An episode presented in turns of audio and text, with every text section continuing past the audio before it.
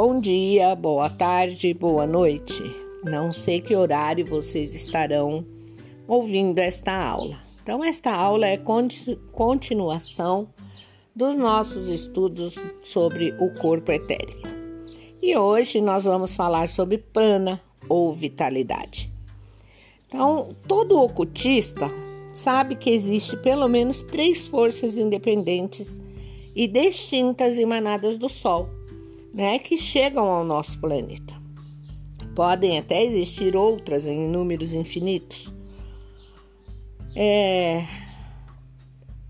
Ninguém se opõe no estado atual dos nossos conhecimentos.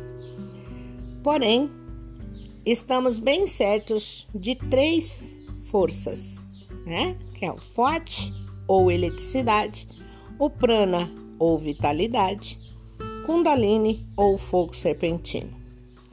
Sob o nome de Forte, estão incluídas todas as energias físicas, né, conhecidas e conversíveis em si.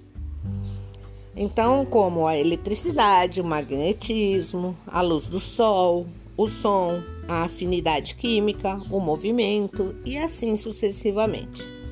O prana ou a vitalidade nossa é a força vital cuja existência não foi ainda oficialmente reconhecida pelos cientistas né, do Ocidente.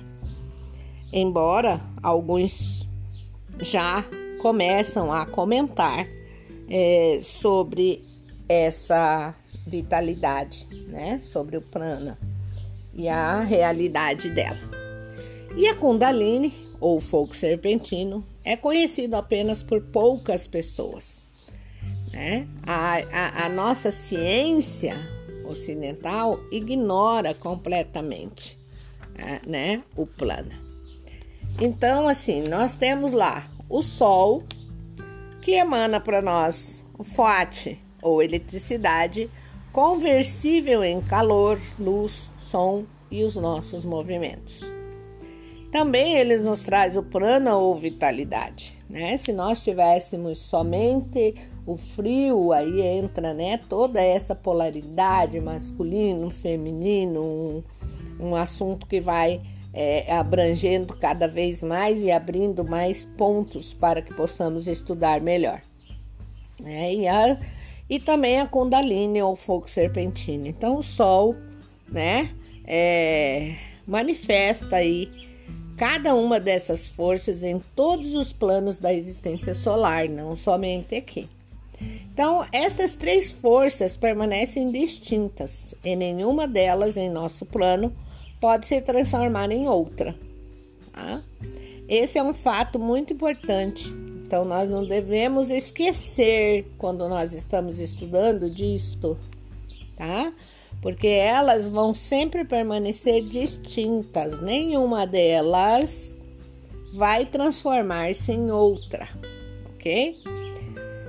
Então, as três forças nada tem de comum com as três grandes efusões. Tá?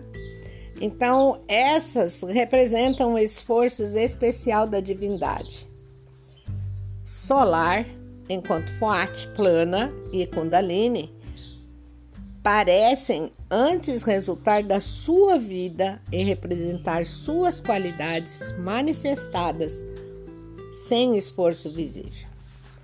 Então, o que é prana, né? Prana é uma palavra sânscrita é, derivada de pra, para fora, e de an, respirar, mover-se, e viver. Né? Assim, prana significa soprar, sopro de vida ou emergência vital. Então, são os equivalentes portugueses mais aproximados do termo sânscrito. Então, os pensadores hindus, para eles não há senão uma única vida uma só consciência, designou-se por prana o eu supremo, a energia do único, a vida do Logos. E aí a vida em cada plano pode-se denominar o plano deste plano, sendo prana o sopro vital de cada ser.